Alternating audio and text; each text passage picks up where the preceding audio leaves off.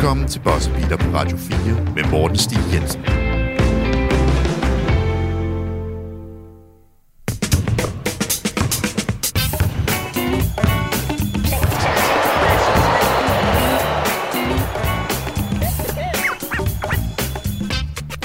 Hej og rigtig hjertelig velkommen til Boss Beater. Mit navn det er Morten Stig Jensen, og i dag der har vi nogle forskellige emner, vi lige skal igennem. Og derfor så har jeg taget en god ven i studiet.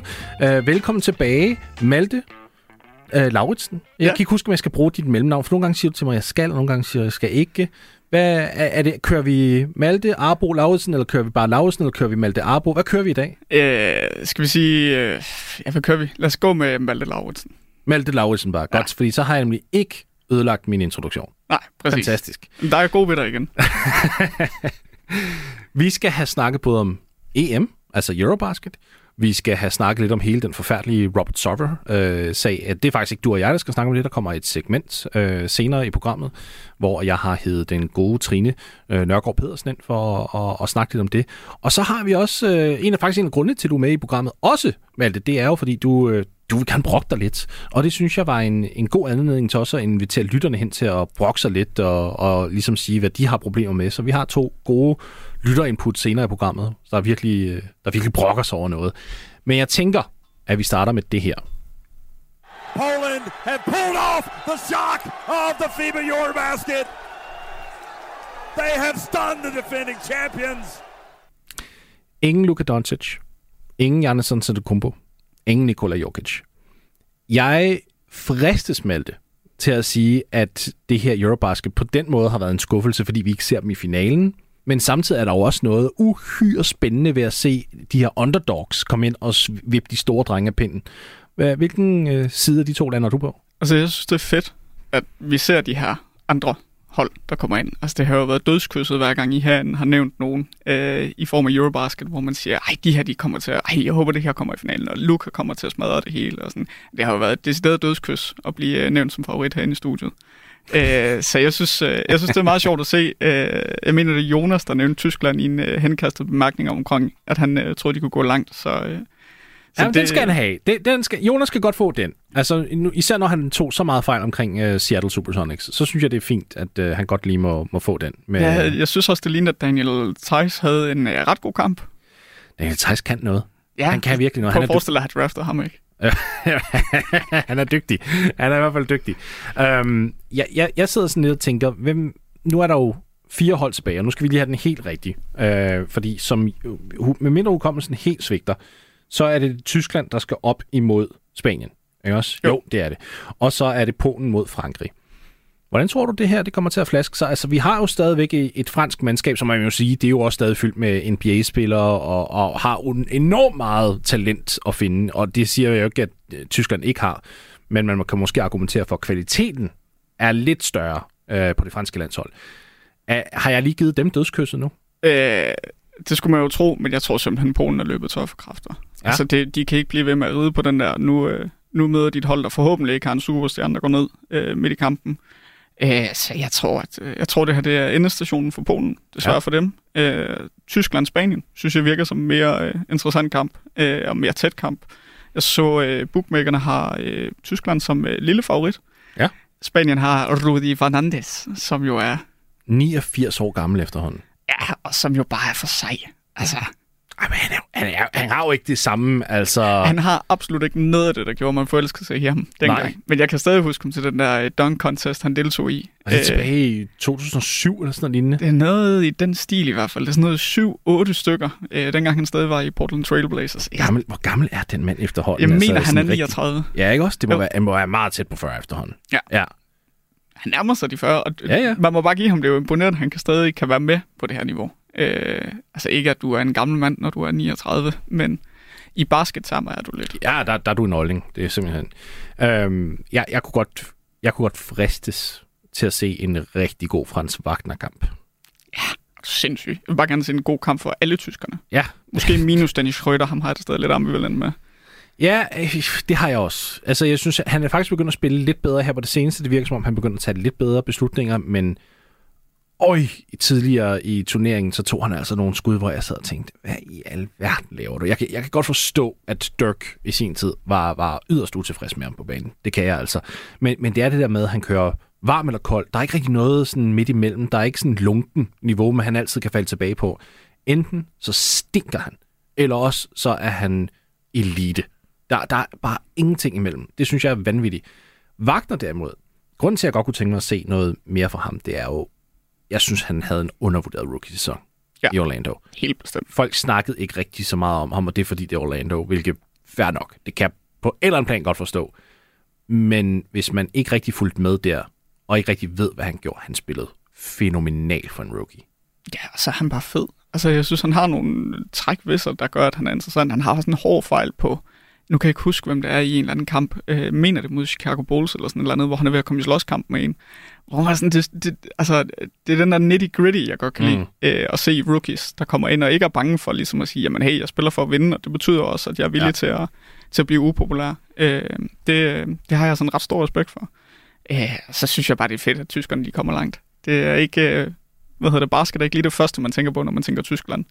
Øh, så det, jeg synes bare, det er fedt. Jeg holder helt vildt meget med Tyskland. Det ved jeg ikke, om man kan høre. Det kan man. Og så hvis vi nu prøver at lægge kærligheden til side. Ja.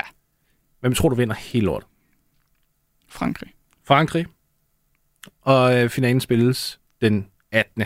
september. Så øh, der er lige et par dage til. Vi må se. Nu har du sagt Frankrig. Må vi se, om, om fordi du er med på det her program, om det ødelægger deres mojo. Man har lov håb. Det kan jo være, at de faktisk bliver slået ud her om nogle få timer. Det tror jeg ikke på. Men øh, hvad man lige skal ned og oddsen. Du, man skal ned og oddsen? Ja, lige ned og spille.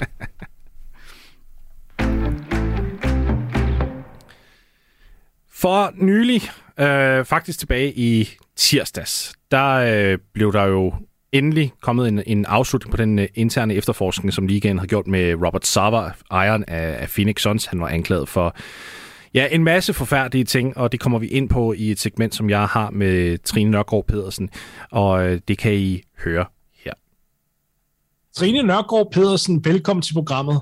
Først og fremmest, så bliver jeg jo nødt til at sige tak for, at du var vikar for nogle uger tilbage, da, da jeg var på ferie i USA. Det var et fantastisk program om WNBA. Det stod jeg og lyttede til i lufthavnen på vej hjem, så det var tusind tak for det. Det var høj klasse. Jamen øh, selv tak. Tak fordi jeg fik lov til lige at så låne dit program lidt. Det var virkelig sjovt. det er jeg glad for, du synes. Vi skal jo, Trine, desværre snakke om noget, der er mindre sjovt, fordi for leden øh, tirsdags, for at være helt specifik, så øh, kom ligaen endelig ud med øh, sin afsluttede efterforskning af hele Robert Sava-sagaen i, uh, i Phoenix. Han er jo blevet anklaget gennem en periode af 18 år på at have skabt et arbejdsmiljø i Phoenix, både Phoenix Suns og Phoenix Mercury, uh, som er fuldstændig uacceptabelt. Altså, vi snakker videresendelse af pornografi, vi snakker om at holde kvinder og især sorte kvinder tilbage for ikke at kunne uh, få, få både hverken lønforhøjelser eller få bedre karrieremuligheder. Uh, vi snakker om racistisk adfærd, vi snakker om sexistisk adfærd. Så det, Trine, det er næsten før, man kan, man kan sige, der er frit valg på alle hylder af, hvad han egentlig har gjort. Øhm, og, og der sker jo så det, at ligaen, og det er jo faktisk resten af ejerne, beslutter sig for, at, at han skal ikke have den her Donald Sterling øh, Øh, øh, det, det, det, den, den, den situation skal ikke gentages på en måde. Altså, han skal ikke smides ud af ligaen. Han bliver forvist et år, og så får han en bøde på sølle 10 millioner dollar. Og det er jo modsat Sterling, som faktisk blev decideret, altså bandlyst for resten af sin, sin, sin dage for al NBA og tvunget til at sælge. Øh, Trine, hvad, hvad skal man gøre med sin information her? Man sidder jo her og tænker, fy for helvede, og, og hvor er optimismen henne? Hvad, hvad skal vi tage væk fra det her som, som sportsfans? Altså jeg tænker jo desværre, at vi endnu en gang kan tage, det, tage væk fra det, at det er jo sidste ende af ejernes spil, øh, og de sætter rammerne, øh, og hvad de synes er acceptabelt og ikke acceptabelt er det, der øh, gælder. Og der er selvfølgelig så, som øh, hvad hedder, Adam Silver jo også fik, lov, fik røbet ved et uheld på sit pressemøde, at der er andre regler for dem, end der er for spillerne.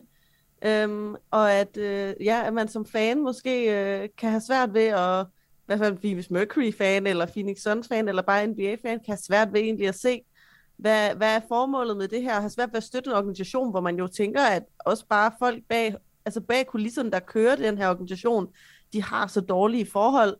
Øhm, jeg, altså sådan et år, jeg kan virkelig ikke forestille mig, at næste september, så skal vi forestille os, at han går ind ad dørene igen, og så skal køre det her rold, som om intet er sket. Jeg vil sige, det, det virker helt absurd. Øhm, et år virker som så lidt og utroligt, at det, det ikke er ligesom Størling-sagen, at vi, vi kigger på nogle øh, større konsekvenser, men som der jo også lidt virker til at have blevet røbet og snakket om i kulisserne, så handler det om, at nogle af de her ejere, de 29 andre ejere, har ikke lyst til at sætte altså en præsident. De har ikke lyst til, at man fortsætter Sterling-linjen og øh, udelukker folk på den måde, fordi nogle af dem har muligvis lignende skeletter øh, i deres skabe. Altså, vi skal jo ikke længere tilbage end 2018, hvor vi havde øh, Dallas Maverick-sagen jo. Det var godt nok, den gik jo ikke helt til toppen, men der var der ligesom kom frem en ret alvorlig sag øh, om den sexistiske og bare giftige arbejdskultur, der var der. Så jeg, altså jeg vil sige, der skal ikke lang tid, før jeg tænker, at der er lignende sager på mange af de andre hold, desværre. Jeg er faktisk enig med dig. Jeg tænker også, at det her nok ikke var slutresultatet ligaen ønskede. Når jeg siger ligaen, der mener jeg ikke ejerne, der mener jeg ligakontoret, altså Adam Silver og dem, der sidder der øh, øh altså bag kulissen. Fordi jeg, jeg tror 100% at de ønsker et NBA, der fungerer, og så som du siger, så er det ejerne, øh, der ligesom bestemmer det hele, der går ind og faktisk blokerer for den mulighed. Det skal jo nemlig siges, at for at tvinge en ejer ud, jamen så skal man faktisk have 23 af 30 stemmer fra øh, de 30 forskellige ejere, der er. Og det må åbenbart have vist sig svært at, at få de stemmer sat op. Der er ikke et gram tvivl i mig om, at Adam Silver prøvede at få de stemmer øh, rejst igennem det sidste stykke tid, og så fandt han ud af til sidst, at det kan jeg simpelthen ikke. De, de har simpelthen ikke lyst til at gå så langt for det her. Øh, jeg tror også, at, og det er jo pudsigt, du nævner Dallas Mavericks, Trine, fordi Mark Cuban i sin tid ved Donald Sterling-sagaen sagde jo meget famøst, it's a slippery slope. Og den har jeg mm. lidt svært at forene mig i, fordi hvad er helt præcis en slippery slope, når det handler om at få racistiske ejere ud af en, af en liga, som, altså, en ting er, at man aldrig nogensinde skal have racistisk ejerskab, eller racistiske ledere, eller noget som helst, men man skal da især ikke have det i en liga, der er 85% sort. Nej, det er det. Altså, jeg må indrømme, jeg har svært ved at forestille mig, både i NBA, men han er jo også ejer af WNBA-hold, altså, hvor det jo overvejende også er en sort liga og sorte kvinder, at han skal være ejer af det hold. Det efterlader godt nok en virkelig grim smag i munden. Men altså, jeg tror, du, altså jeg tænker, du har ret. Altså, det handler jo om, at Adam Silver, ligesom vi som fansene, må også indse, at han arbejder ikke for WNB, eller for NBA-fans, han arbejder for ejerne. Og det handler jo om, at han ikke, altså sådan, det er sidste dem, han skal stå til ansvar for, og der har ikke været en interesse i, at det her skulle være, hvad skal man sige, alvorligt, og at Sarah skulle på, på borden. Så det er jo, hvad skal man sige, han har et år nu. Det tænker jeg også, at Adam Silver, han sidder og tænker, at det her ene år, øhm, der, der skal han have ham ud inden. Øhm, og jeg tror desværre, så det jeg synes, det er, at det er blevet efterladt lidt på spillernes og, og på fansenes altså skuldre, at det er ligesom dem, der skal, skal sørge for, at der kommer nok pres på, til at situationen ændrer sig, og det synes jeg jo egentlig er lidt øh, altså ansvarsløst, at det igen skal, skal ende hos dem. Jeg, jeg er enig med dig. Jeg synes faktisk ikke, det er fair. Uh, vi så i sin tid, igen, jeg, jeg bliver nødt til at gå tilbage til Donald, Donald Sterling-sagen i, i Los Angeles, fordi det er jo ligesom den, der satte linjen indledningsvis. Altså, der var det jo der var det hele tiden spillerne, der skulle løfte det ansvar. De bliver stadig spurgt om det i dag. Altså Chris Paul, det er otte år siden, han får stadig spørgsmål til den i dag. Det er næsten som om, at det er blevet en del af deres arv, hvor man sidder og tænker, det, det er simpelthen ikke fair at putte det på atleterne selv. Det er jo ikke dem, der står og tager de her beslutninger om at sende pornografi videre, og jeg ved ikke hvad. Altså, det er en, en, det er en ejer. Det er en person, der skal stå til ansvar, og så lægger vi den på en eller anden måde over på alle andre og siger, nå, jamen, vi kunne ikke være voksne nok til at få fjernet det her individ fra, fra situationen, så nu er det jeres tur, spillere, nu er det jeres tur, fans. Hvordan kan vi gøre op med det? Altså, og, og måske endnu vigtigere, Trine, siden at det nu ligger på vores skuldre, hvad skal vi så overhovedet gøre for at få ham væk? Altså, er det bare straight up boycott? Ja, altså jeg tænker, det er jo et massivt offentligt pres, der skal på. Altså jeg tænker, det der jo egentlig gjorde det i sin tid ved Sterling, var jo også, at spillerne altså, stod for et playoff, hvor de var villige til at boykotte. Altså sådan, det var jo lige pludselig om, at det handlede om, at øh, ville der ikke blive spillet øh, altså kampe, eller altså kunne vi ikke tjene de her penge, det er jo pengepunkten, man skal ramme dem på. Så det handler jo egentlig om, at øh, hvad skal man sige, jeg ved godt, at, at LeBron James og Chris Paul kom ud og, hvad skal man sige, var imod den her øh, milde straf i går, men det var jo ikke, jeg vil sige, det var ikke det helt samme hårde tonelag, som jeg husker fra Sterling-sagen, så jeg er lidt interessant på at se, vi har ikke hørt fra nogen andre Suns-spillere, altså sådan, om, fordi det er også lidt øh, det, der skal bruges til. Altså sådan, fordi det er i sidste ende det, der skal, skal til, tror jeg. Det er, at spillerne lægger pres på, og at fansene måske også lader være med, altså tror være med at købe nogle billetter, gøre nogle ting, det er det, der skal til.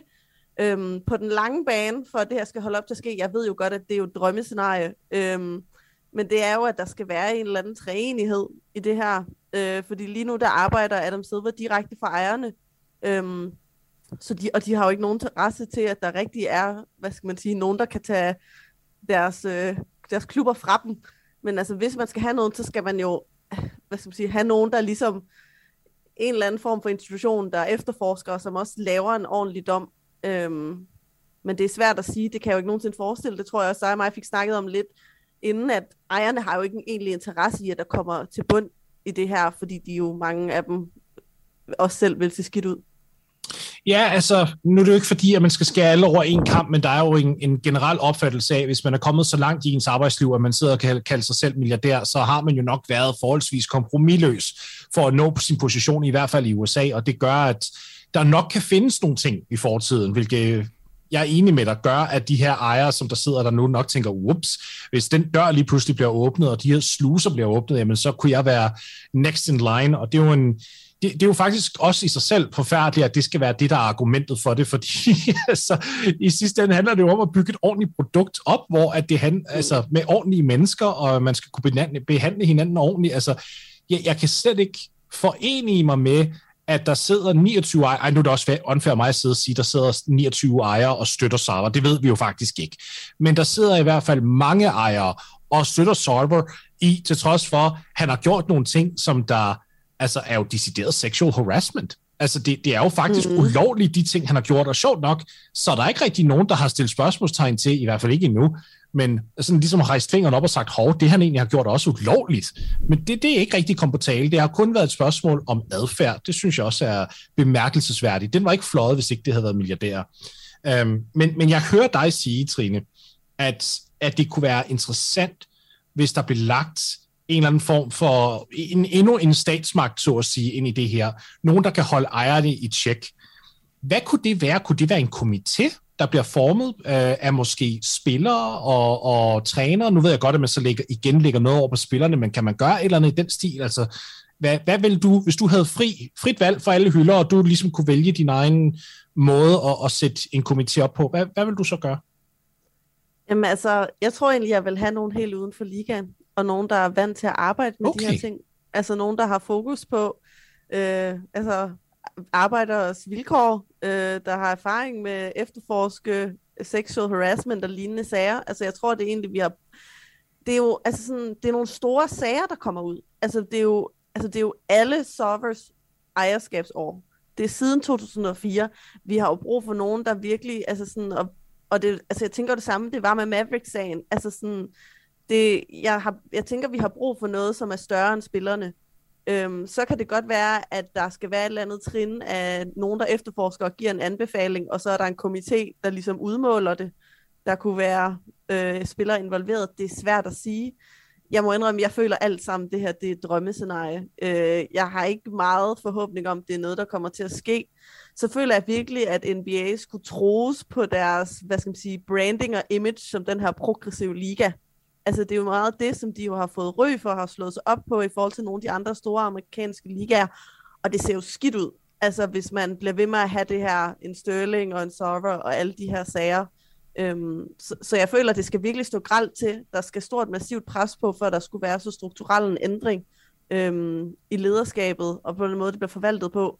Men altså sådan, jeg tror i hvert fald, hvis jeg var en, også bare en spiller, tænker, at der var andre standarder for mig, end der var en ejer, Øhm, og bare se på, altså, hvad det betyder for ens øh, organisation, at der er sket så grælde ting af racisme og sexisme. Øhm, og det er jo også det, som hvis man læser rapporten, så viser det jo også til, at de siger, at, at andre ansatte har jo set det som et blåstempel af den opførsel. Så når de har set deres ejer opføre sig på den måde, så troede de også, at de selv kunne få lov til det. Og så virker det til, at der generelt har været et virkelig grimt arbejdsmiljø. Øhm, og det synes jeg jo, altså sådan, det føler jeg, at man også som, jeg ved ikke, spiller ansvar, men der, det, der skal ske et eller andet. Men spørgsmålet er, om der den her gang kan piskes den samme, altså offentlig pres op. Nu er, er du jo rigtig dybt inde i WNBA-verdenen, og det må man jo sige, det er utvivlsomt den mest progressive professionelle sportsliga i, i USA, måske endda verden. Hvad tænker du kommer til at være responsen her? Fordi alle overskrifter har jo været domineret af Phoenix Suns og ikke Phoenix Mercury. Der må også være en reaktion for WNBA. Hvad, hvad tænker du kommer til at være der? Øh, der er jo rigtig mange fantastiske spillere og individer i den liga, som der har, større, har mere for vane end NBA-spillerne i hvert fald, og ligesom gå imod magten og sige hertil og ikke længere. Jeg, jeg boykotter, jeg gør nogle ting, jeg, jeg, går, jeg går ud og afviser, hvad, hvad min ejer ligesom siger. Altså, hvad, hvad tror du reaktionen kommer til at være fra, fra WNBA-spillerne? Altså, der har ikke været nogen større markering nu. Jeg ved allerede, at Phoenix Mercurys, altså store stjerne lige nu, øh, uh, Skylar Diggins Smith, som er tilbage, Øhm, hun havde repostet inden for de døgn øh, hvad skal man sige, en, en anden statement, men om at Sova skal fjernes og suspenderes for livstid. Øhm, så der har man jo en spiller, som meget sådan sort på hvidt, og har taget en lidt mere skarp holdning øh, end nogle af hendes mandlige kollegaer. Jeg kan godt forestille mig, at det er noget, som WNBA vil organisere sig omkring. Det er svært at sige nu, fordi at der er playoffs, og den er ved at gå på halv, og mange af spillerne forlader jo ligaen. De har jo et andet job, de er på vej hen til nu. Øhm, men jeg tænker, hvis han ikke er væk inden sæsonen, kan jeg meget vel forestille, forestille mig, at det er noget Players Council og de andre vil organisere sig om.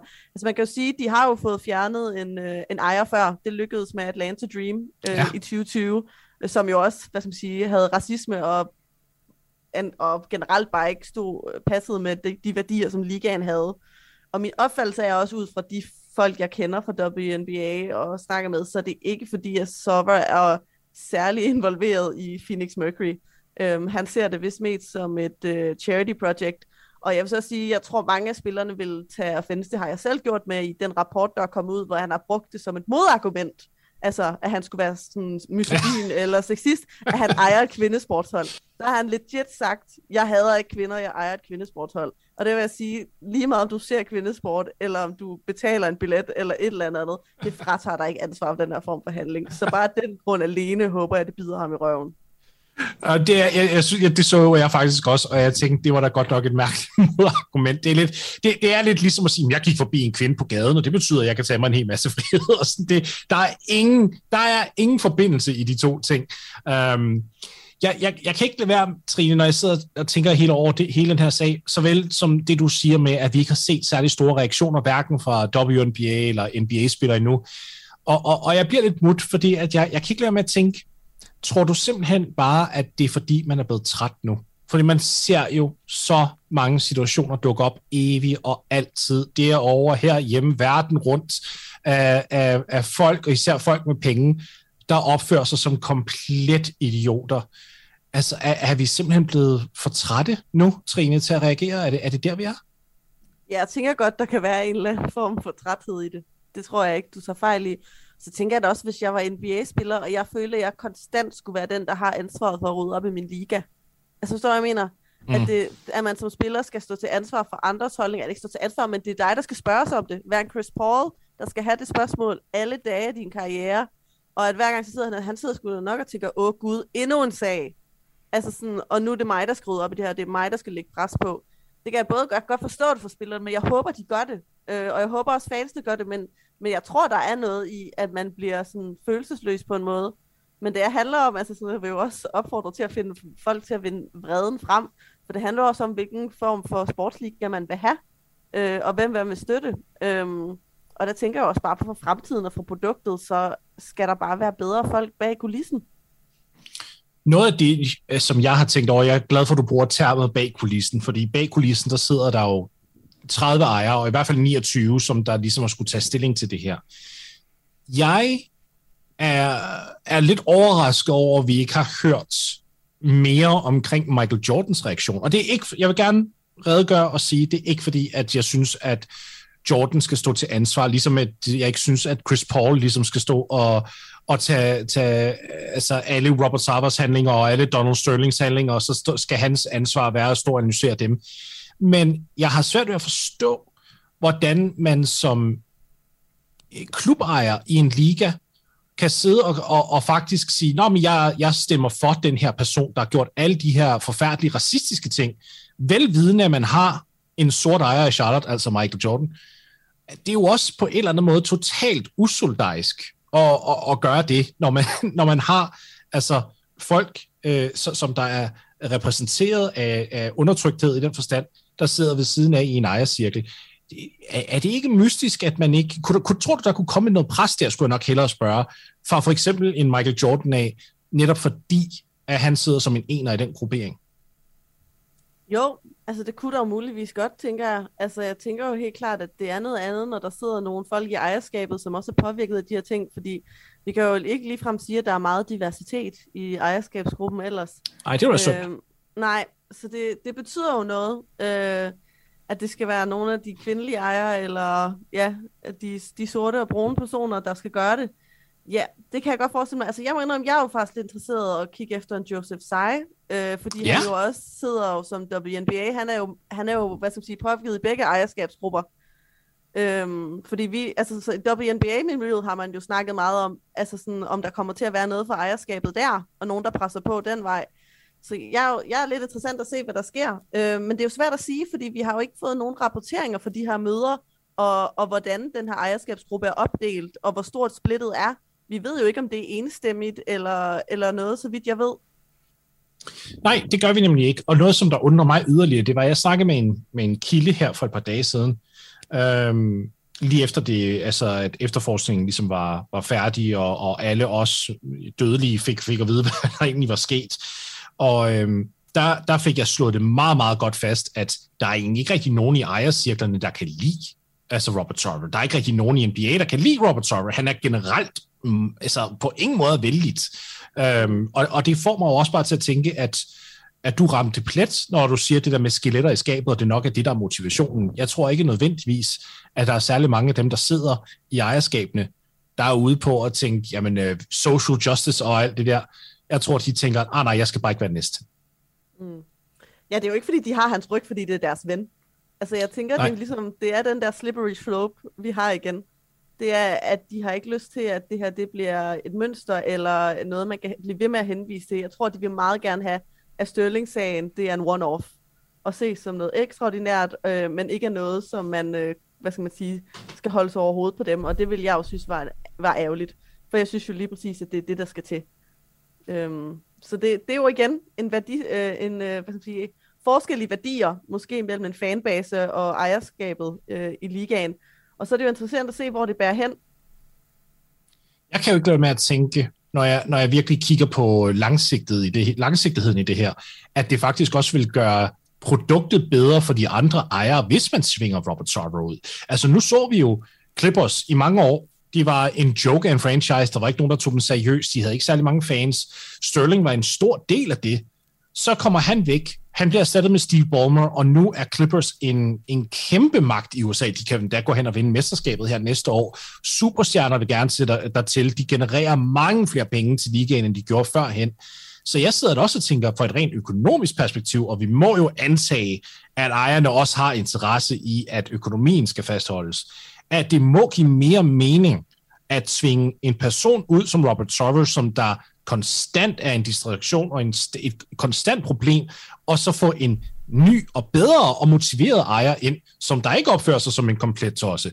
Netop for at skabe mere entusiasme for fanbasen og, og for fans generelt, fordi en tilbagevinding af, af Robert Sarver om et år, det kommer da kun til at gøre, at Suns fans og Mercury fans kommer til at sige, nej, nej, jeg er da egentlig ikke særlig interesseret, jeg behøver sikkert tænde kampen for i aften. Billetter, siger du, nej, det skal jeg da i hvert fald ikke. Øh, det vil da bare økonomisk give mere mening, og så ligesom få, få afsluttet det, som der er gået i gang nu, og starte med noget nyt. Eller tager jeg fejl? Jeg er enig med dig. Jeg tænker heller ikke, der er mangel på milliardærer, der gerne vil købe sportshold. Det plejer at være i højst kur for siden. Så øh, det er jo ikke, fordi jeg tænker, at man skal sidde og holde fast på ham af den grund. Jeg, jeg kan ikke se, hvorfor de ellers skulle gøre det. Øhm, og jeg synes, det er bare, at det ser skidt ud for NBA, fordi at det er jo ikke øh, det, de vil være kendt for. Øhm, NBA vil jo gerne være progressiv, øhm, og der synes jeg bare, at den her sag og de her gentagende sager er et kæmpe problem for dem. Altså racismen og sexismen, de kan ikke blive ved med at leve højt på deres spilleres aktivisme, mm. eller at de engang imellem kalder en kvindelig assistenttræner til en samtale, og så ikke hyrer hende. Altså sådan, når vi generelt har fornemmelsen af, at de kvindelige ansatte bag kulisserne har virkelig dårlige vilkår. Altså sådan, så det, der er bare mange ting, hvor man som fan til sidst tænker, det kan man jo ikke ignorere på sigt. Trine Nørgaard Pedersen, tusind tak, fordi at du vil komme med og ligesom bryde den her situation ned. Øh, Det er jo en, det er jo en hård en at analysere, for der går flere ting i det, ind i det. Det er en sag, som der har ja, på sin vis varet i 18 år, og det er, det, det er uheldigt på alle ledere kanter. Det er en sag med mange følelser, og jeg er super glad for, at du kommer ind og, og hjælper med at sætte noget perspektiv på det. Uh, tusind tak for din tid. Selv tak. Nå, Malte. Nu skal vi jo snakke lidt om øh, dit store problem med NBA, og det er jo faktisk noget, der bindes en lille smule sammen med den samtale, som jeg havde med, med Trine øh, omkring ejerskaber, og dårlige ejerskaber specifikt, så vil du, øh, vil du præsentere din sag? Ja, min sag er helt kort, at jeg er træt af, at man i en liga, hvor alt er sat op til, at alle hold skal kunne være lige gode, eller i hvert fald har de samme forudsætninger for at være gode, at du stadig kan blive ved med at være dårlig. At du kan Mhm. kontinuerligt være dårlig. Og det bedste eksempel på det, det kommer i et hold, der ikke har været i playoff siden 2006. Det er to år efter, at kronprinsesse Mary og kronprins Frederik de blev gift. Det er så lang tid siden.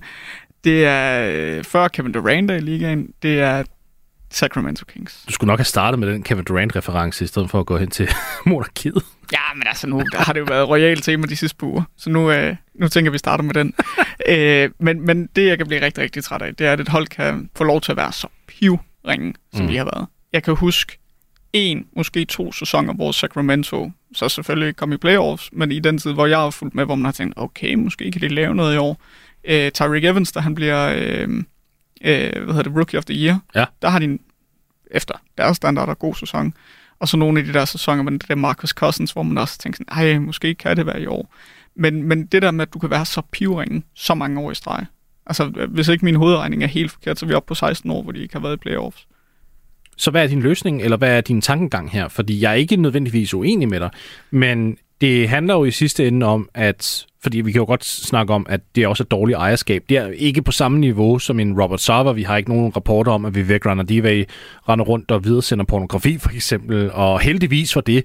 Øh, det virker bare til, at han er ganske inkompetent til at kunne være med til at bygge et hold. Han går ind og, og overtager for mange beslutninger øh, for, for øh, manager-cirklen og alt det her.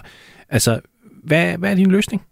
Og det er der problemet det opstår. Fordi Mm. det er svært at finde en løsning på det her problem. Øh, løsningen kunne jo være, at man sagde, jamen så er der en cap space for alle, der er ens. Den har man ligesom prøvet, det virkede ikke for Sacramento. Så er der draften, hvor man ligesom får et kontinuerligt højt pick. Øh, altså Marvin Bagley over Luka Doncic. Ja, det kan jo ske. Altså, der er jo ikke nogen, der vidste, hvor god Luka Doncic han vil blive. Nå nej, men, men forstå mig ret, at man har jo en masse af de her instanser, der skal prøve at hjælpe dem, men det kan man ikke. Så, min løsning, eller det tætteste, jeg kommer på en løsning, som sikkert ikke vil kunne komme igennem, fordi at, som vi lige har hørt fra både Trine og dig, så er ejerne i NBA sig selv nærmest. Øhm, men jeg synes, der skulle være en eller anden form for straf ved, hvis du kontinuerligt har de her sæsoner, Mhm. hvor du går under 500. Øh, og hvorvidt det skulle være, at man ligesom kommer ind og får, øh, får sådan en performance, performance review øh, fra de andre ejere, og Ja. ligesom siger, hvad er det, vi kan gøre for at gøre jer bedre? Hvilket jo egentlig er underligt, fordi at, at jamen, hvis de bliver bedre, så bliver det sværere for de andre hold at vinde, men samtidig så styrker det produktet, fordi du kan ikke bilde mig ind, at der er nogen, der har Sacramento Kings højt på deres, oh, det her det er mit must-watch hold øh, liste på øh, League Pass. Så jeg synes bare, der bliver nødt til at blive gjort et eller andet over for de her hold, der er så virkelig Ja, dårlige. pivringen. Ja. Jeg kan godt forstå, hvad det er, du siger, men jeg bliver også nødt til at skubbe lidt tilbage på en ting, simpelthen fordi jeg, jeg, jeg kan ikke se, hvor, hvor relevant det vil være. For, for en ting er, at vi siger performance review. Okay, så kommer ejeren ind der. Og så sætter han sig ned og siger, ja, det er sgu ikke gået særlig godt. Og så bliver der sagt, ja, har du lyst til at sælge? Nej, det har jeg sgu egentlig ikke. Hvad, hvad kan de gøre? Jamen det er jo det, de kan ikke rigtig gøre noget, men så i det mindste bare på en eller anden måde gøre et eller andet, så det virker som om man rent faktisk forsøger at løse det her problem. Jeg kan sagtens forstå ideen om tanking. Det havde jeg i starten et rigtig, rigtig stort problem med, og det har jeg på et eller andet punkt også et problem med, men der er i det mindste noget taktisk i det. Der er en eller anden idé om, at vi på sigt bliver bedre her. Sacramento Kings, starter som om, man bliver ved med at bare grave ned i jorden og sige, jamen lige om lidt finder jeg guld. Altså, det, det er nytteløst på et eller andet punkt med dem. Øhm, virker det som om lige nu, øh, skib til om et år, hvor vi står og snakker om, at øh, Kings de simpelthen blev mestre, og øh, jeg er den dårligste Øh, NBA, øh, øh, forudse hele verden. Men, men Jeg skulle lige til at sige, at det kunne være simpelthen så sjovt, hvis de kommer i slutspillet øh, her næste sæson. også. Ved du hvad, så får, øh, så får du lov til at tatovere Kings et eller andet sted på min krop. Altså, det er jo bindende, det du har sagt. Lille. Ja, det er fint. Det kommer ikke til at ske. Det kommer ikke til... Så, så vent lidt, lad os lige lave det, lad os lige lave det vedmål. Det, det kan vi sagtens. Hvis Sacramento Kings kommer i slutspillet i 2022-2023 sæson, altså den her sæson, der starter næste måned, Ja. så får jeg lov til at tatovere noget Kings-relateret på dig. Så får du lov til at tatovere Kings på mig. Du må Kings? også godt lave en krone, hvis du vil. Må jeg, må jeg også godt, må jeg, må jeg godt skrive Kangs? Du må godt skrive Kings, må fordi det er dig, Morten. Fordi det er mig. Ved du hvad? Deal. Den er, jeg- den er jeg med på. Godt. Nu har I hørt det. Jeg lytter derude, at øh, der er et vedmål på spil her. Fantastisk. Jeg kan godt forstå din frustration. Jeg tror også, at der er mange derude, der deler din frustration. Og igen, så bliver vi jo nødt til at vende tilbage til at snakke om ejerskabet, lidt ligesom Trine og jeg gjorde, nu det ud fra et, et andet perspektiv dog. Fordi, hvad gør man? Hvad gør man, hvis man bare som NBA-organisation ikke kan få tingene til at, at virke, eller man som ejer ikke kan få sin organisation til at virke? Man sidder i det her hul, som Sacramento sidder i. Det har været 16 år. Jeg nu ved jeg ikke engang, hvor lang tid Vivek Ranadive har været ejer. Det er i hvert fald, i hvert fald siden 2014, og nok højst sandsynligt det tidligere. Så vi, vi nærmer os nok snart et år 10 med ham på magten. Og der er ikke sket noget som helst. Men altså, jeg, jeg, jeg har bare simpelthen så svært ved at se, hvordan andre for eksempel så kan sige, at men, øh, hvis vi alle sammen skal have godt, helbred, øh, godt finansielt helbred i ligaen, så giver vi der nogle spillere, eller vi giver der nogle draft picks. Det, det kommer jo ikke til at ske, fordi ejerne har heller ikke lyst til at ofre deres sportslige fordel. De vil jo gerne tjene penge selv i deres egen franchises, og de ved også, at hvis vi skal hjælpe de her Sacramento Kings hele tiden, jamen så risikerer det, at det, den måde, vi hjælper på, så koster det på vores bundlinje. Så gør det måske, at vi ikke kan blive mestre. Og igen, der er jo rigtig meget økonomi at blive mestre. Altså, lad os nu være helt ærlige her.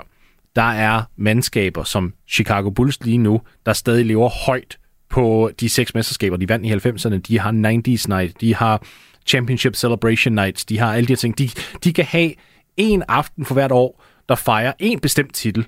Det er allerede seks aftener der, hvor de sælger arenaen ud, fordi, hey, prøv lige at se her, og så, øh, så, laver, så er der en eller anden halftime performer, der kommer og maler et billede af Michael Jordan, ikke også? Altså, de spinder stadig guld på de mesterskaber, og om 20 år, så kommer vi så stå og sige det samme om Golden State Warriors. Og altså, jeg fatter faktisk ikke engang, hvorfor San Antonio Spurs ikke er gået mere ind i det. det. Det er lidt som om, at de vandt deres titler, og så glemte de lidt om, at man kan markedsføre det. Det er så en snak til en anden dag. Men, men det betyder også bare, at det er vigtigt for ejerne at vinde. Det er vigtigt for ejerne at have et, et konkurrencedygtigt produkt. Så hvorfor skulle de ofre det? Ja, mit bedste bud, det skulle være for ligesom at styrke ligaen og sørge for, at alle kampe er værd at se for folk ind øh, og vil se de her kampe. Altså, det bliver vel nemmere at sælge sine egne billetter, når Sacramento Kings kommer på besøg, hvis de ikke er potringen, øh, vil være mit bedste bud. Altså, så det der med, at jeg tror også for mig, er det fordi, jeg missede ud. Jeg var, hvad har jeg været? Jeg har været syv år gammel eller noget den stil, der Kings og Lakers, de havde de der, den vanvittige finale serie. Jeg synes, det er et, et, et, en rivalisering, der kunne være fedt mm. sted at have i ligaen. Altså det der med ligesom at sige, det gamle nag og kunne spille, den, spille det ud på den måde, kunne det være mega fedt, i stedet for bare at sige, jamen det her, det er et hold, der har været virkelig, virkelig dårligt siden 2007, og det andet hold, Lakers, ja, de roder sådan lidt rundt og kan ikke rigtig finde ud af noget, men er trods alt en blind høn, der stadig finder kornen en gang imellem. Ja, de, de vinder et mesterskab i 2020, altså senest. Ja. Ja, ja, lige præcis. Altså, så der må jo bare være en eller anden... Jeg ved ikke engang, om der er en løsning på det. Jeg tror bare, det er en generel frustration over, at der er nogle hold, der er så dårlige og så irrelevante på et eller andet punkt også. Ja, New York kunne også på et eller andet punkt være et, Ja.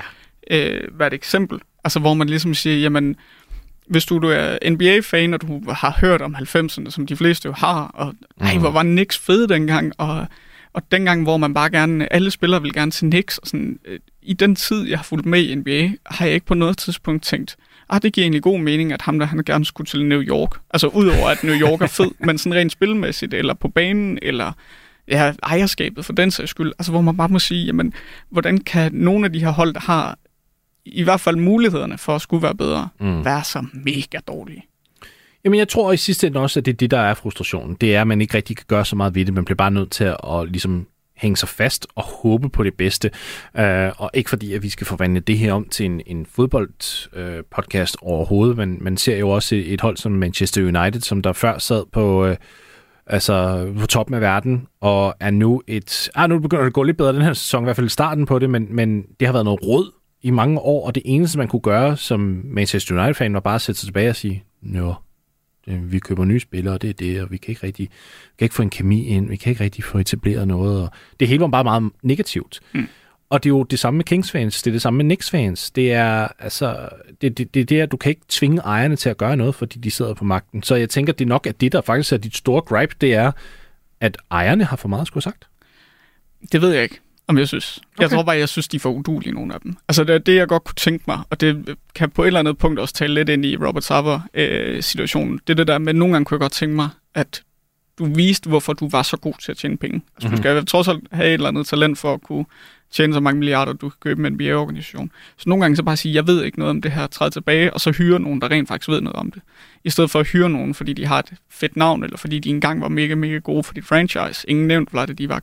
Men, men jeg savner bare nogle gange en eller anden form for realitetssans fra de her ejere. Øh, og det kan man jo ikke forlange af folk, der er milliardærer. Nej. Fordi de, altså, deres virkelighed er en helt anden end vores. Øh, Øh, til trods for, at jeg synes, der er nogle af de ting i øh, Robert Sarver-sagen, hvor man tænker, gud, det minder egentlig noget. Det minder meget om noget, vi har hørt øh, før, og som vi alle sammen øh, har hørt i vores hverdag på et eller andet punkt, tror jeg. Mm. Det er i hvert fald en, en meget svær situation at prøver at komme igennem til storhedstid, når man har en ejer, der ikke kan finde ud af det, som påtager sig for mange ansvarsopgaver. Uh, vi har, jeg, jeg mindes jo nu, når vi er på emnet af Kings, tilbage i 2014, hvor at uh, der skal der skal draftes. The Ringer har, har fået lov til at uh, eller undskyld, Grandland hed det jo dengang. Grandland havde jo fået lov til at følge dem ind i draftlokalet uh, igennem nogle uger. De havde fået fat på en masse masse uh, unge mennesker, som der sidder med sådan nogle analytiske drevet programmer, og jeg ved ikke hvad, så har de sagt, okay, vi åbner faktisk vores, vores, hele vores draftproces og organisation op til en hel masse rigtig kloge mennesker, der er på universitetet og alt muligt, som har et helt andet blik på basketball, end vi har. Og i ugevis kom de ind med alle de her analytikere og rapporter, de fik, og jeg ved ikke hvad. Og Pete D'Alessandro, som han hed, der var general manager på det tidspunkt, var, var ellevild med mange af de forslag, de fik, og anderledes tankegange, og man sad der og tænkte, hold da kæft, Kings, mand, de har da styr på det. De, øh, de tænker totalt ud af boksen. Og Grandland, der optager selve draftprocessen, så, så cutter det til draft night, hvor de skal til at vælge. Pete Alessandro sidder og kigger rundt i lokalet, og han fanger øjet på Vivek Ranadive, der sidder og siger, Nick Stauskas. Og man kan se i den video, at Pete D'Alessandro sidder og tænker, nej, nej, nej, nej, nej, nej, nej, nej, nej, det skal vi ikke, det skal vi ikke. Men det er ejeren, der sidder og siger, vi skal tage Nick Stavskes. Så alt det her goodwill, de lige pludselig har bygget op gennem flere uger med at tænke ud af boksen, med at få anderledes interessante input ind, går fuldstændig væk i, på tre sekunder, fordi vi væk de vil bare lige siger, Nick Stavskes. Det var lige ham, han følte for. Det var en mavefornemmelse, der underminerede alt det arbejde, der blev lagt ind. Der vil man bare ønske Pete, de Alessandro havde kigget på mig og været sådan, det, det, det, fik jeg ikke lige fat i det der, men jeg har, jeg har travlt. Jeg, jeg kommer tilbage, så kan vi snakke om det bagefter. og så var han blevet fyret. Ja, ja, lige præcis. men, men ja, det, det er jo sådan nogle historier der, øh, hvor man godt kan tænke, men hvad er det, der foregår? Hvordan, hvordan kan du have så stort ja. et vanvid inde i dig? Og, og det er jo det, som man så skal prøve at Jeg tror, at det hele den her Robert Sava-saga også kommer til at åbne op for flere spørgsmål om, omkring, altså, hvordan ejerskab egentlig kan minimeres. At de skal være lidt mere baggrundsfigurer. Problemet er, at det er bare svært at stå og sige, fordi hvis der er nogen, der ejer noget, så har de også retten til at stille sig frem. Hvis jeg havde penge nok til at gå ud og købe en NBA-franchise, lad os sige, at jeg gjorde det. Hvis jeg havde lyst til at gøre mig selv til general manager, så kunne jeg gøre det. Havde jeg lyst til at gøre mig selv til head coach, så kunne jeg gøre det. Altså, ja, der er ikke nogen begrænsninger for, hvad jeg kunne gøre som ejer. Og det er på et eller andet plan også øh, lidt skræmmende. Ja, det fandt vi jo så ud af, at der alligevel var. Både Donald Sterling og Robert Summer. Det er selvfølgelig rigtigt. Jeg nu det går mere, fremad. Det ja, går fremad. Det går fremad. Nu mente jeg så i sportslige ja. termer. Godt fanget. Malte, vi bliver lidt ved, ved brokkerierne, fordi vi har jo fået nogle, øh, nogle lytterspørgsmål ind. Øh, simpelthen omkring, hvad, hvad folk mener er, er noget, de synes, der er irriterende ved NBA, eller noget, som de jo godt kunne tænke sig at få ændret. Det er lidt på baggrund af, at du skrev til mig og sagde, Morten, jeg er sur. Så jeg synes, vi skal tillade folk at være lidt sure. Her kommer øh, det første sure øh, oplæg fra Christoffer. Hej, Bosse Ja, jeg synes simpelthen helt for simpelt, at der er blevet for mange hvad skal man sige, kedelige regler i, i NBA. Jeg synes, de skal have lov til at vise lidt intensitet og være lidt vrede og fejre og hænge og gøre alt det, der gør det sjovt at se. Jeg synes simpelthen nogle gange, at der er blevet, det er blevet for pænt og poleret. Hvad tænker I om det? Er sporten simpelthen blevet for poleret? Og er der for øh, let øh, plads til øh, vildskab og intensitet? Hilsen, øh, Christoffer. Godt brøl, Christoffer. Den er jeg med på. Jeg kan godt lide det. Du, står lidt mere shaky, kan jeg se på dit øh, ansigt, Malte. Hvad, hvad tænker du? Jeg kan forstå NBA på et punkt. Fordi jeg er helt enig med Christoffer. Det Aha. der med at nedstige Mutumboen op i ansigtet, blive hængende i ringen og skrige en ind i hovedet, det er også fedt. Jeg synes også, det kan en masse. Men hvis du spiller en NBA-kamp, så er pulsen høj, øh, du får ikke så meget ild til hjernen, og det vil sige, at du går lidt tilbage til den klassiske lad tale, hvis der sker for meget, hvis du bliver for provokeret. Så jeg tror, på et eller andet punkt kan jeg godt følge NBA i, at man vælger at sige, at vi skruer ned for de situationer, der kan skabe de her masse slagsmål. Øh, og det vil det jo kunne gøre, hvis... Lad os sige, at jeg dunker på dig. Det er Aha. jo et tænkt eksempel, men det er nok sket før. Jeg kommer over og stiller mig over dig. Du er mega rasende i dit hold. Øh, hvad var det? Seattle Sonics, de er bagud med 25 point til mm. Las Vegas Aces. Øhm, og jeg spiller jo den brandgode kamp, og så får jeg sagt et eller andet dumt smart til dig. Måske noget i stil med pæne briller, du har på, Morten. Øh, på banen. Ja, yes. på banen. Øh, fuld Kareem. Men det der med, at man kan blive så tidet over det, og så slår det klik, og så far du i flæsket på ham. Så Fordi så mange slåskampe havde vi jo nemlig inden der også. Den giver ikke mening. Der må jeg sgu angribe dig lidt, fordi den, den, kan, jeg ikke, den kan jeg ikke forene mig med. Okay, kommer der en slåskamp Det kan sgu da der stadigvæk gøre nu. De render der rundt og kalder hinanden alle mulige ting på banen alligevel, når dommeren ikke hører. Det eneste sted, de vælger at sætte en linje, det er ved at hænge. Og hvad med at hænge i ringen? Den det forstår da... jeg heller ikke. Hænge i ringen, den kommer jeg aldrig nogensinde til at kunne forstå. Den er Fordi så det er dum. den der med, at de hænger i ringen, og nogle gange er det også bare for at beskytte sig selv, så man ikke falder ned på en eller anden ja. eller anden stil, så får du, er det ikke en teknisk, du får på Jo, den? du får en teknisk. Ja, lad det være. Altså, så bliver det sådan helt faderligt. Du skal lige passe på med at hænge i ringen, fordi at, det, øh, det kan faktisk ikke holde til det. Nej, men det var sådan, det var faktisk også i, i landskampen mod Nordmakedonien, i Lundberg, der kommer hen og dunker. Han bliver nødt til at hænge sig i ringen, for ikke at falde ned på en modspil. Okay, kurven kollapser så også. Det er jo noget, det var helt vanvittigt. Men han fik en teknisk det var, øh, det jo åndssvagt. Hvordan kan han få en teknisk for at hænge sig på ringen, når der er en spiller noget? Okay, ved du hvad, jeg, jeg bliver rigtig sur her, ja, så det bliver nødt til man at... skal høre dig rigtig sur, så skal man gå ind og høre den reportage, du lavede derfra. Fordi ja. der kan man mærke på dig, at du er... Altså, et er, at du er sur, men to det er, at du er bare sådan helt uforstående over for ja. det. Altså, det, det er... Det er og det kommer så sur. Det kommer så sur at være uforstående over for ting. Ja, lige det, er sådan, det, det der er vred. Der var jeg decideret vred, og det er sjældent, jeg bliver vred. Men um, i det store hele, jeg tror, vi begge to er enige med Christoffer. Ja, men jeg er, jeg er dybt uenig i, at du, du, sådan, du siger det der med, med slåskampe, for jeg synes ikke engang, altså det her, det er jo topatleter, og lad os nu også være helt, helt ærlige med det. Altså, jeg ved, du har set de der videoer online, hvor mennesker sætter to hunde på hver sin side af, af, af sådan et, et hegn, eller, eller de står og gør, gør, gør, gør, så åbner de hegnet, og så, om, så sker der ikke rigtig noget. Så går de bare rundt og sniffer hinanden i røven. Det er lidt det samme der med, at de snakker, og de snakker, og de snakker der er fandme ikke nogen, der tør at kaste første punch. Der er for mange penge på banen, også for deres egne kontrakter og alt muligt. De er meget aware omkring de penalties, der kan komme ind der. Jeg siger bare, der må godt være plads til, at man nedstiger hinanden lidt. Altså for helvede, det handler da også om at altså, put the fear of God ind i hinanden. Det er da det, det handler om. Altså, hvis Janus Kumbo kommer ned med 120 i timen og fuldstændig eksist, altså, smadrer dig til, du ikke eksisterer længere i et dunk, og han så kigger på dig, og ligesom får at insinuere, du har intet. Du har intet til, altså, for, for at stoppe mig. Du kan intet. Hvis Giannis, han dunker på mig, mm-hmm. så kan jeg ikke se ud af øjnene. Nej. Altså, jeg vil dø, hvis han forsøgte at springe igennem mig. Og højst sandsynligt springe over mig, men også igennem mig. Ja. Altså, min, jeg tror, min pointe er ikke, at jeg er enig med NBA. Min pointe er, eller mit forsøg er i hvert fald at give en forklaring på, eller give mit forsøg på en forklaring på, hvorfor NBA kunne have indført de regler. Næste øh, lytterinput, det kommer fra den altid gode Kim. Hej Morten, det er Kim. Øh, du vil gerne have nogle, øh, nogle store meninger omkring, øh, omkring NBA fra, øh, fra fans. Og ja, du ved jo godt, hvad for en jeg kunne gå med. Øhm, en, en bestemt spiller, jeg jo synes, der er ufattelig overvurderet.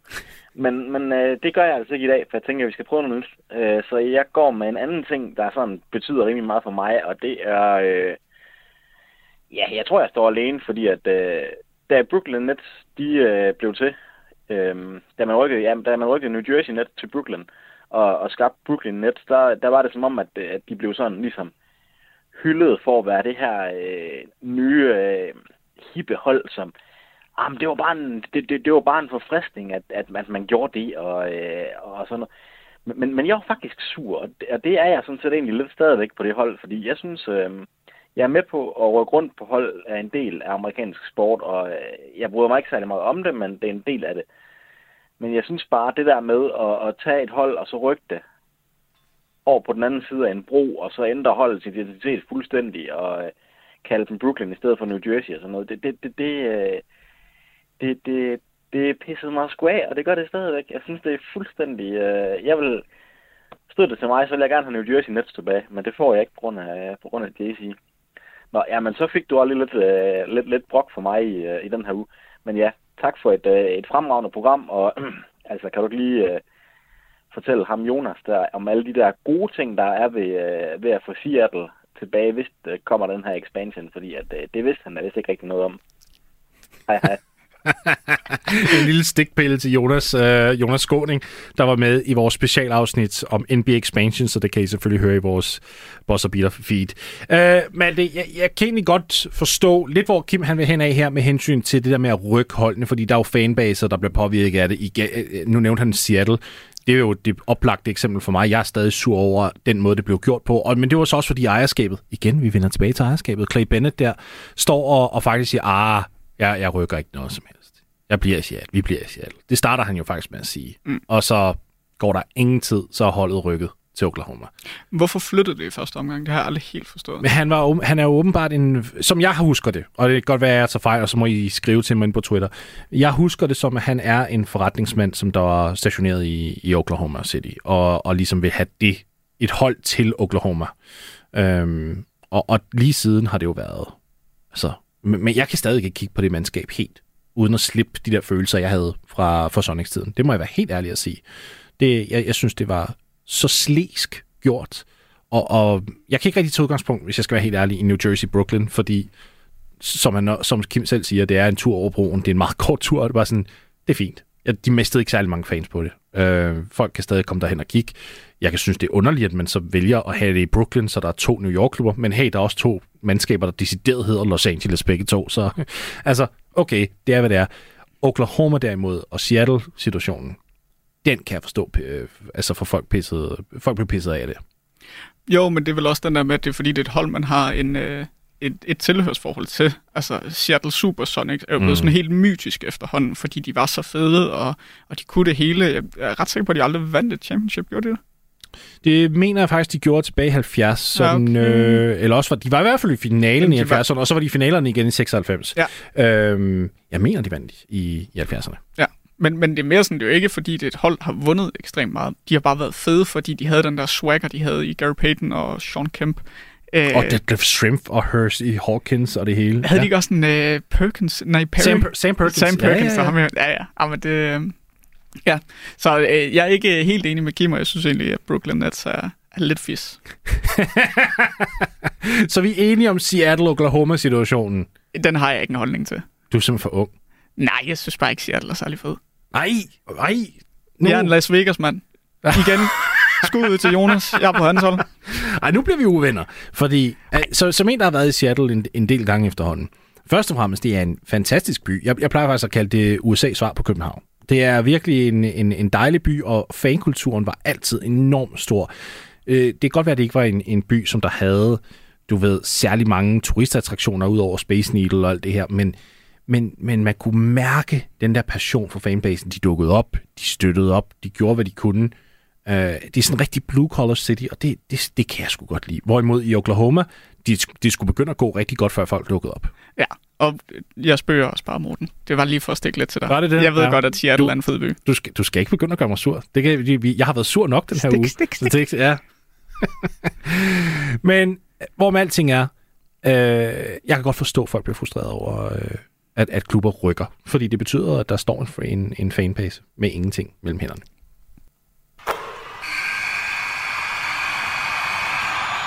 Det var Bosseren, og I skal have tusind tak for at lytte med i dag. Uh, tak til min gæst, Malte Arbo Lauritsen, nu husker jeg det hele, øh, Trine Nørgaard Pedersen også, og tak fordi I vil lytte med, og I må have en rigtig, rigtig god weekend derude, indtil vi snakkes igen.